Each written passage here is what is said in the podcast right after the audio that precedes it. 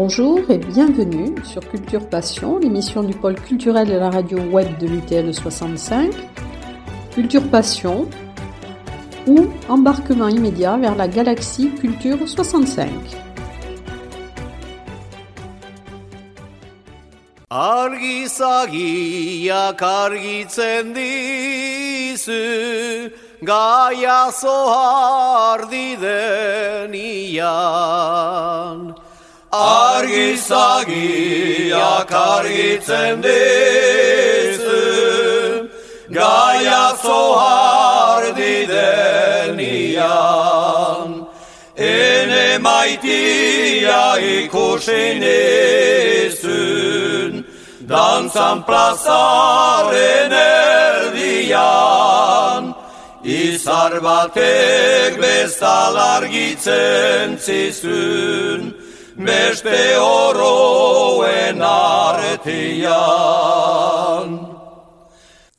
Alors, dans Culture Passion, aujourd'hui, nous allons parler d'un événement qui est devenu presque une institution, euh, qui se déroule en juin, à Tarbes et aux alentours. Alors, il s'agit de Tarba Encanta, donc qui va se dérouler du 6 au 11 juin.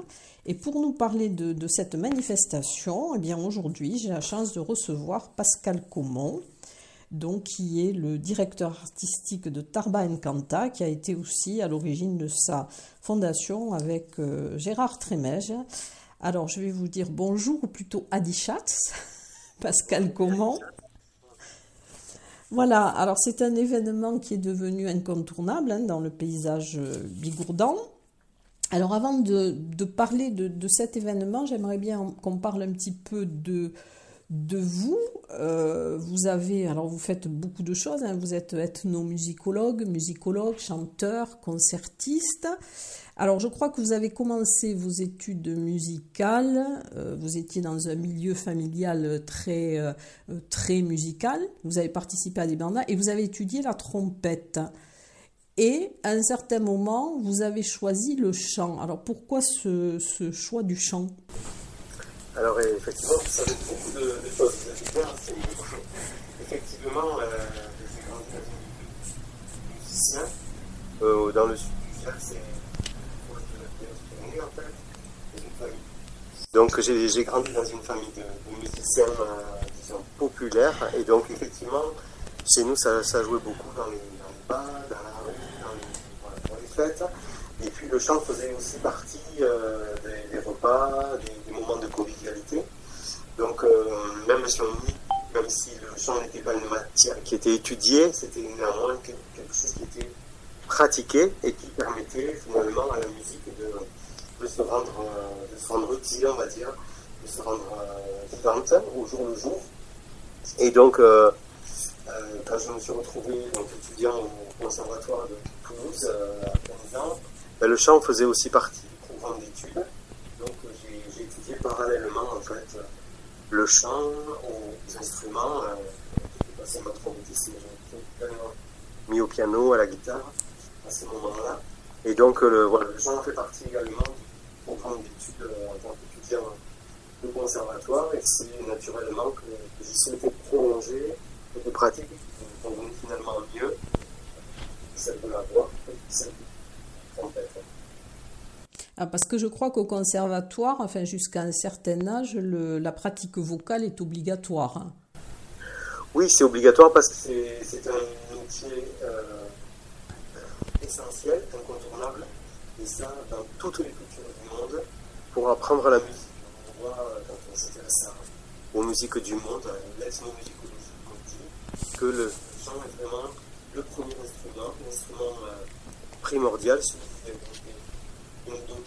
tout le monde en fait, on est l'accent de toutes les cultures, toutes les latitudes, et c'est vraiment le, le, principal instrument au départ pour apprendre la musique. Certains ben, le, le délaissent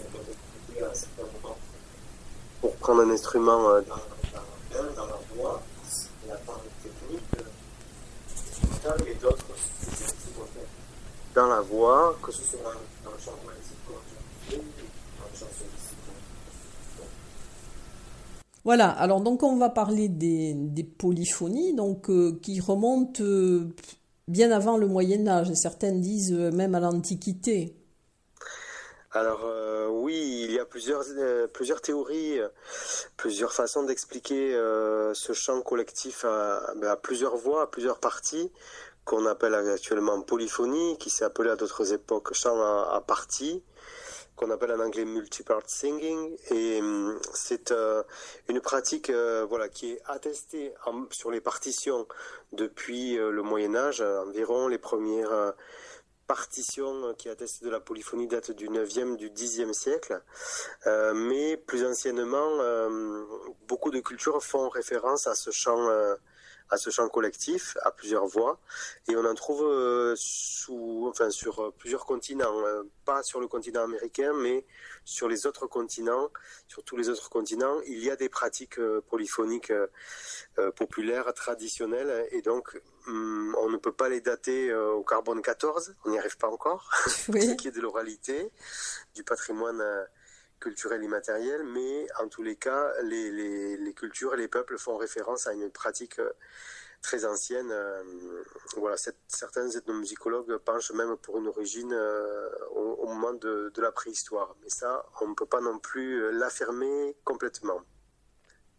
Oui, donc c'est surtout une tradition orale puisqu'il n'y a pas de pas de partition, il n'y avait pas d'enregistrement. Donc comment arrive-t-on à retrouver cette mémoire alors effectivement, euh, vous l'avez bien dit, c'est une transmission orale, donc euh, ben, c'est une chaîne ininterrompue la plupart du temps euh, de transmission de génération en génération sur tous les, continents. notre festival lui met plutôt à l'honneur la, polyphonie du sud de l'Europe. il y a peu de polyphonie traditionnelle dans le nord de l'Europe, mais on arrive quand même à en trouver un petit peu et on ne se prive pas de les de les inviter à Tarbes. Mais effectivement, il y en a également euh, en, Afrique euh, subsaharienne ou en Asie, et même, et même c'est assez surprenant euh, sur certaines îles du, Pacifique, et, elles sont vraiment très expressives, très, très belles aussi. donc voilà, c'est une, partout, c'est une transmission orale, il n'y a pas de, de documents. Et alors vous étudiez plus particulièrement, je crois, la musique des, troubadours du Moyen Âge. Alors oui, ça c'est une autre euh, partie de ma de mes recherches. Euh, la musique des troubadours euh, médiévaux, qu'ils soient de l'Occitanie ou de la Catalogne ou bien de la péninsule ibérique ou de, de l'Italie. Euh, ça, ça fait partie quelque part de, la, de ce qu'on a appelé la musique euh, savante, une musique de, de cours et une musique qui a rayonné euh, dans toute l'Europe alors jusqu'en jusqu'en Europe centrale et même jusqu'au Proche-Orient. Euh, euh, voilà, ça peut paraître surprenant aujourd'hui, mais en fait, nos, euh, nos, nos, musiciens, compositeurs, chanteurs, troubaïrites et troubadours euh, ben, se déplaçaient énormément, euh, jusqu'en Angleterre aussi, hein, à la cour d'Aliénor d'Aquitaine notamment, euh, pour, pour chanter en occitan, puisque c'était donc, en fait, c'était la première langue littéraire européenne.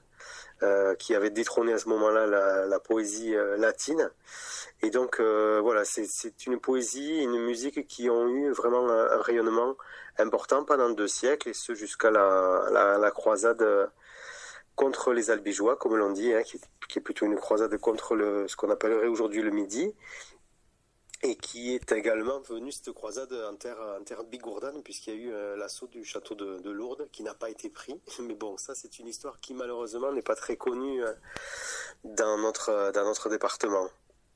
Et alors au Moyen Âge, enfin, ce qui était plutôt en pratique, c'était dans la monodie. Et on peut considérer que le chant grégorien, c'est de la monodie? Alors voilà, une grande partie du chant euh, grégorien euh, est en monodie, effectivement, euh, surtout dans la tradition de, de, qui est une des traditions qui, qui s'est imposée dans, les, dans les derniers siècles en France notamment, en Europe occidentale en général, mais surtout en France. Mais euh, on, sait, on sait très bien euh, qu'il y avait aussi d'autres pratiques de, de polyphonie sacrée euh, au Moyen Âge et dont certaines étaient en, en, polyphonie. Par exemple, le manuscrit de Saint Martial de Limoges. voilà, entre le, le, 11e et le 12e siècle, fait état de, de chants polyphoniques.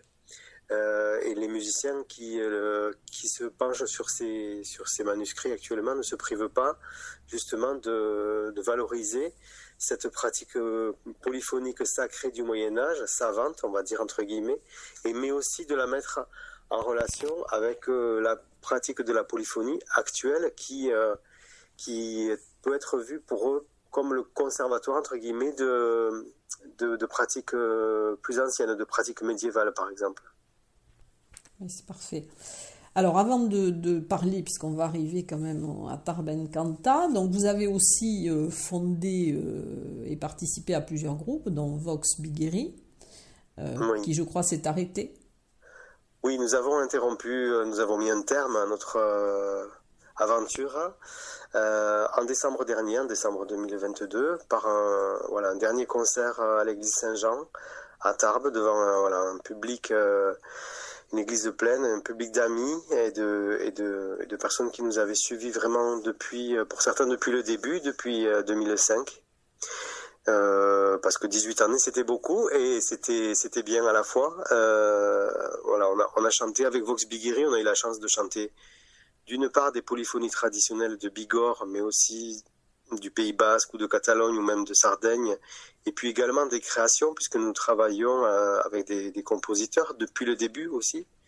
Le groupe était né au sein du, conservatoire Henri du Parc, donc euh, à Tarbes, euh, et pendant trois ans, le groupe avait été en quelque sorte une vitrine du récent département de musique euh, traditionnelle, un groupe en, résidence, comme on dit dans les conservatoires. Et puis à partir de 2008-2009, euh, ben, le groupe a vraiment connu un, essor au niveau national et, bien au-delà, puisque nous avons eu la chance d'être invités par exemple à Vienne plusieurs fois, euh, ou à Berlin, ou en Belgique. Voilà, on a chanté dans une, bonne douzaine de pays européens. et on a fait plus de, 500 concerts et, et, 8 disques. Donc voilà, c'est une belle, une belle épopée, on va dire. Mais euh, nous avons souhaité ben, laisser la place ben, à, d'autres ensembles, à d'autres projets également. Euh, il faut savoir aussi euh, arrêter une chose quand, quand on arrive au bout, quand on a envie aussi, on aspire à d'autres, à d'autres choses. Oui, parce que quand vous étiez au conservatoire, je crois que vos étudiantes aussi avaient formé le groupe Donas de Corps. Oui, alors en fait, Tournos de corps, euh, c'est un ensemble musical qui existe toujours et qui est piloté par, euh, ben, par ma collègue de Tarbes, Émilie Manesco. Pardon. Et c'est un ensemble qui au départ était euh, issu d'un atelier du, du conservatoire en fait, qui faisait partie donc de des propositions de cours que, que je donnais. Il y avait un autre ensemble aussi qui, qui était issu de ces ateliers qui s'appelait Les Filles du Sud, qui a chanté pas mal de temps dans, les années 2005-2010 sur Tarbes et tout le département.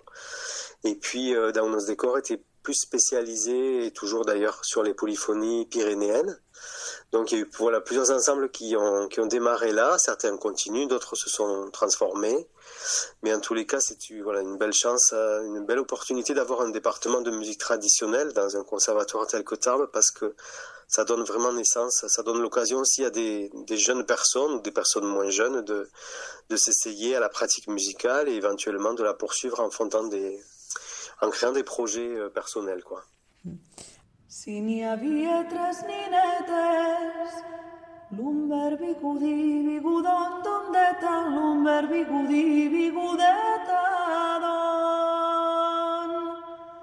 que tres brodaven seda, l'umber bigudí, l'umber bigudon, l'umber bigudí, bigudeta, don.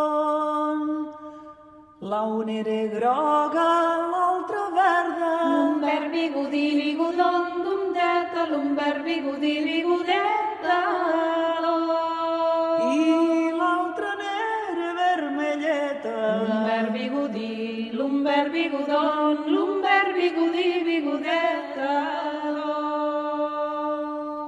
Alors donc avant, nous allons aborder bien le, le Tarban Kanta. Mais alors, j'aimerais que vous me parliez quand même de votre collaboration avec le, batteur de jazz américain Jim Black. Oui, c'était une très belle, euh, un, très beau moment car euh, Donc avec Vox Bigueri, après une dizaine d'années d'existence, nous avions l'idée de... Alors notre, notre, un des axes de notre, de notre parcours, c'était de trouver des projets différents et innovants. On ne souhaitait pas reproduire chaque année un programme uniquement de polyphonie traditionnelle comme, euh, voilà, comme on aurait pu le faire de façon un peu routinière, mais on souhaitait aussi innover, surprendre, euh, se, se, donner des, voilà, des petits challenges euh, pour nous-mêmes d'abord, et puis aussi pour titiller un peu les oreilles de notre, de notre public. Et un de nos projets, à un moment, ça a été de, de se dire, mais pourquoi pas travailler avec un musicien de jazz? Car aussi l'un de nos chanteurs était à la base aussi un musicien de jazz euh, et qui pratiquait aussi toujours le jazz en parallèle, Fabrice Laperrère donc.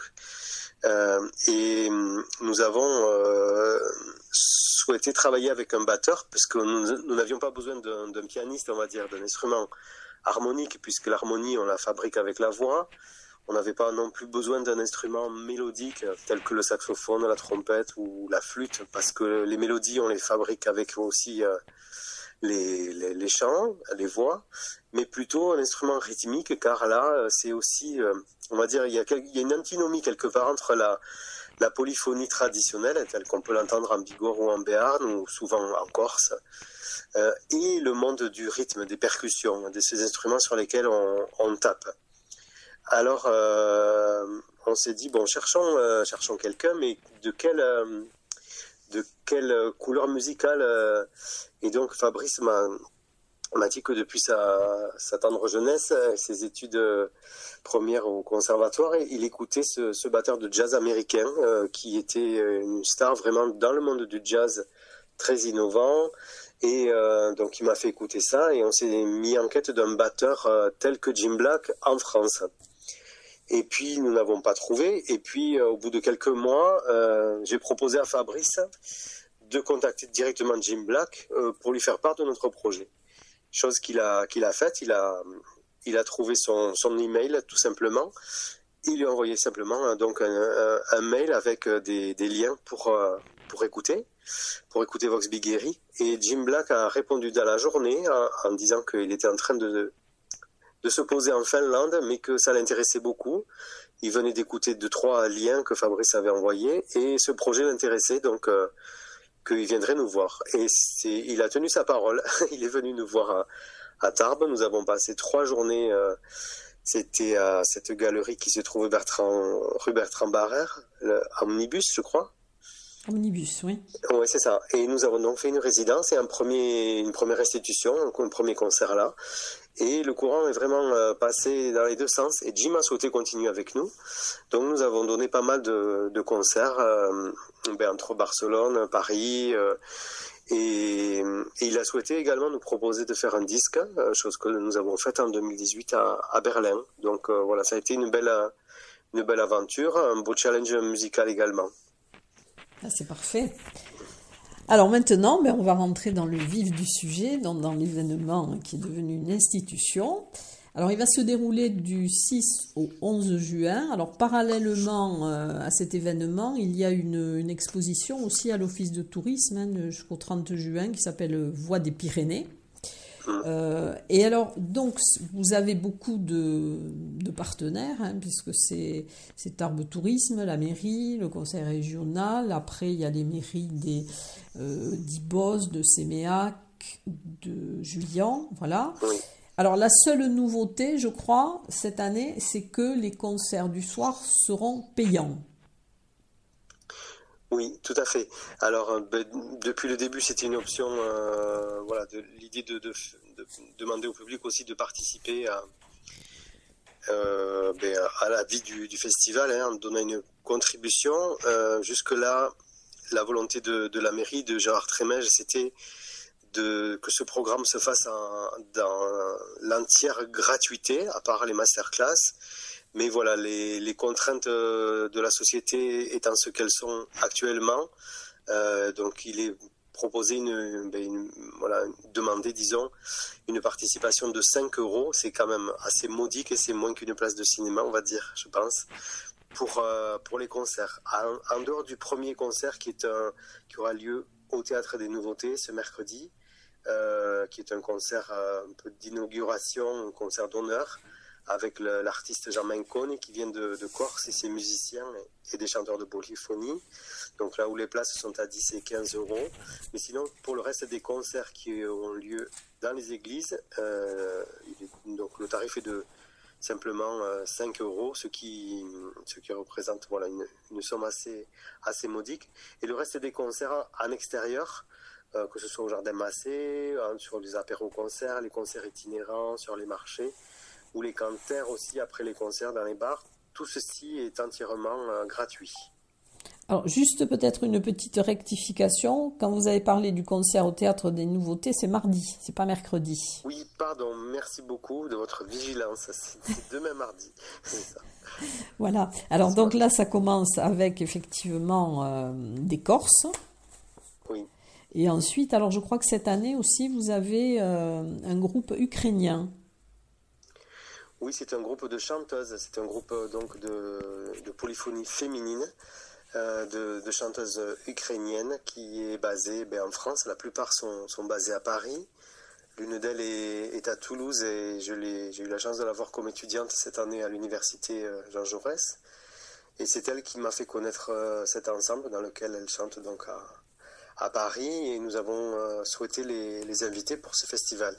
Donc elles donneront un concert cette fois-ci, je, je fais attention, mercredi 7, puisque mardi c'est la polyphonie, c'est le chant corse. Donc mercredi 7, elles chanteront euh, à l'église de, de Juillan à 20h30. Voilà. Et alors donc vous avez voulu aussi euh, un petit peu mettre à l'honneur des groupes émergents. Enfin, on n'est plus dans le, c'est dans la tradition, mais il y a aussi quand même des variantes. Oui, effectivement. Alors il y a, ben, heureusement, c'est c'est à ça qu'on mesure qu'une tradition est vivante, c'est qu'il y a autant de, de, groupes, de, façons de vivre la tradition que de personnes finalement et de projets. Euh, il ne s'agit pas du tout d'aller sur un clonage, mais plutôt de, favoriser la diversité des expressions. Et donc on a aussi bien des groupes euh, féminins, donc par exemple de jeunes chanteuses issues du, conservatoire de Tarbes, ou bien de chanteuses qui nous viennent de, de Paris, mais qui chantent euh, des polyphonies de, de Berne et de Bigorre, Lasque et Canton par exemple, qui chanteront à Ibos euh, samedi soir. Et puis euh, certains groupes, euh, par exemple masculins, ou des groupes mixtes aussi, comme un groupe provençal qui va chanter samedi après-midi, Tankelisiam par exemple, donc avec deux, femmes et deux hommes. Ou bien le groupe qui s'appelle Louzagui Younes, c'est un groupe qui reprend une, tradition ancienne de chant de quête au moment de, du mois de, décembre, où les jeunes gens du Gers, des Hautes-Pyrénées, se rendaient devant les maisons pour demander un peu de, de nourriture pour faire un- des repas collectifs. Et donc, les Louzagui Guillonnet est composé de, ben, de deux femmes et de deux hommes aussi, avec des voix vraiment euh, splendides. Ils chanteront à Séméac euh, jeudi soir. Et alors il y aura aussi, je crois, avec le, enfin les élèves de l'agglomération, donc ils vont participer euh, avec leurs écoles au Minats, au Mainats Encanta. Oui, c'est ça. Alors euh, ça, c'est c'est une belle, une des belles réussites du festival aussi, car depuis euh, la deuxième édition, nous travaillons en étroite collaboration avec l'inspection d'académie des Hautes-Pyrénées, euh, sur proposition de, l'inspection d'académie, donc des inspecteurs et des conseillers pédagogiques. Et donc, euh, euh, plus de 1000 enfants en fait participent au festival. Quand on dit participent, ça ne veut pas euh, dire qu'ils viennent et qu'ils assistent à des concerts de façon passive, mais ils sont actifs. Ça veut dire qu'au tout au long de l'année, ils apprennent des chants et également des danses. Et au moment du festival, ils viennent se produire dans, donc, dans le cadre du festival. En l'occurrence, là, ce sera le, vendredi euh, à la halle Marcadieu le matin pour les maternelles et l'après-midi pour les, pour les primaires. Et donc sur la journée, nous aurons la chance d'avoir un peu plus de- de- d'un millier d'enfants issus de classes de, donc des écoles de l'agglomération et du département des, Hautes-Pyrénées qui viendront donc eux-mêmes interpréter. Ils sont eux-mêmes acteurs du festival. Et une autre chose également, c'est le jeudi après-midi au centre Albert Camus de, de Séméac, où euh, plusieurs centaines de collégiens cette fois viendront d'une part écouter le, groupe qui s'appelle Agut, qui est basé à Paris, qui interprète des polyphonies occitanes et d'Europe du Sud, un groupe voilà très dynamique, mais également eux-mêmes interpréteront des polyphonies qu'ils ont travaillées avec leur professeur de musique et ou leur professeur de, de langue occitane. Donc c'est toujours voilà un moment de rencontre entre les artistes invités d'autres pays ou d'autres régions et euh, les, les, collégiennes du, du, département qui sont des, des, chanteuses et chanteurs en herbe en train de, de se former à cette pratique. Donc pour conclure, on peut dire que quand même ce Tarban, Tarban, Tarban Canta est quand même c'est un moment festif qui allie tradition et modernité. Exactement, c'est vraiment euh, le mot. C'est l'idée, c'est vraiment de, de, de, conjuguer à la fois ce patrimoine qui est qui est ancien, qui peut être vu comme un, voilà comme un, leg du, du passé, mais euh, dans dans tout ce qu'il a de, de vivant. Dans tout ce qu'il a de vivant, de, de, conjuguer donc ce leg du, du passé avec ce qu'il y a de, ben, de vivant actuellement, cette créativité, euh, dont font preuve tous ces tous ces ensembles, toutes ces chanteuses et chanteurs euh, actuels, de, de aussi bien ceux de, des nouvelles générations que ceux également de, de notre génération, des des quinquas ou plus qui, euh, qui toujours portent euh, ce, flambeau du chant collectif. Et on peut dire que même après cet épisode euh, noir de, ben, de la pandémie, il y a une reprise maintenant de, de la pratique vocale qui est vue vraiment comme une pratique à la fois artistique et aussi une pratique sociale du chant. En tout cas, merci Pascal Comont donc, pour toutes ces précisions. Euh, j'inviterai les auditeurs à, se rendre sur le site de, Tarba Encanta pour avoir toute la, la, programmation. Et puis bon, ils pourront vous écouter dans, dans, ce podcast. Et en tout cas, je vous remercie beaucoup pour ce temps. Je sais que vous êtes un homme très occupé. Donc merci de m'avoir consacré ce temps pour l'interview. Avec plaisir. Merci, merci bien à vous pour euh, voilà l'écho que vous faites de notre festival. Et puis euh, j'invite aussi euh, vos, auditeurs à, venir à l'Office du tourisme pour voir cette magnifique exposition qui a été réalisée dans le cadre du musée de la musique de, de Serré, dans les Pyrénées-Orientales, que le, musée nous a prêté pour le, pour, le, mois de juin, pour le temps du festival. Eh bien, c'est parfait. Donc, en tout cas, eh bien, j'espère que le temps suivra euh, que vous n'aurez pas de problème de météo pendant, tous, euh, pendant ces jours-là. Voilà. Oh, merci beaucoup. Bonne, bonne fin de journée. Merci à vous aussi. La bella Mariani, neva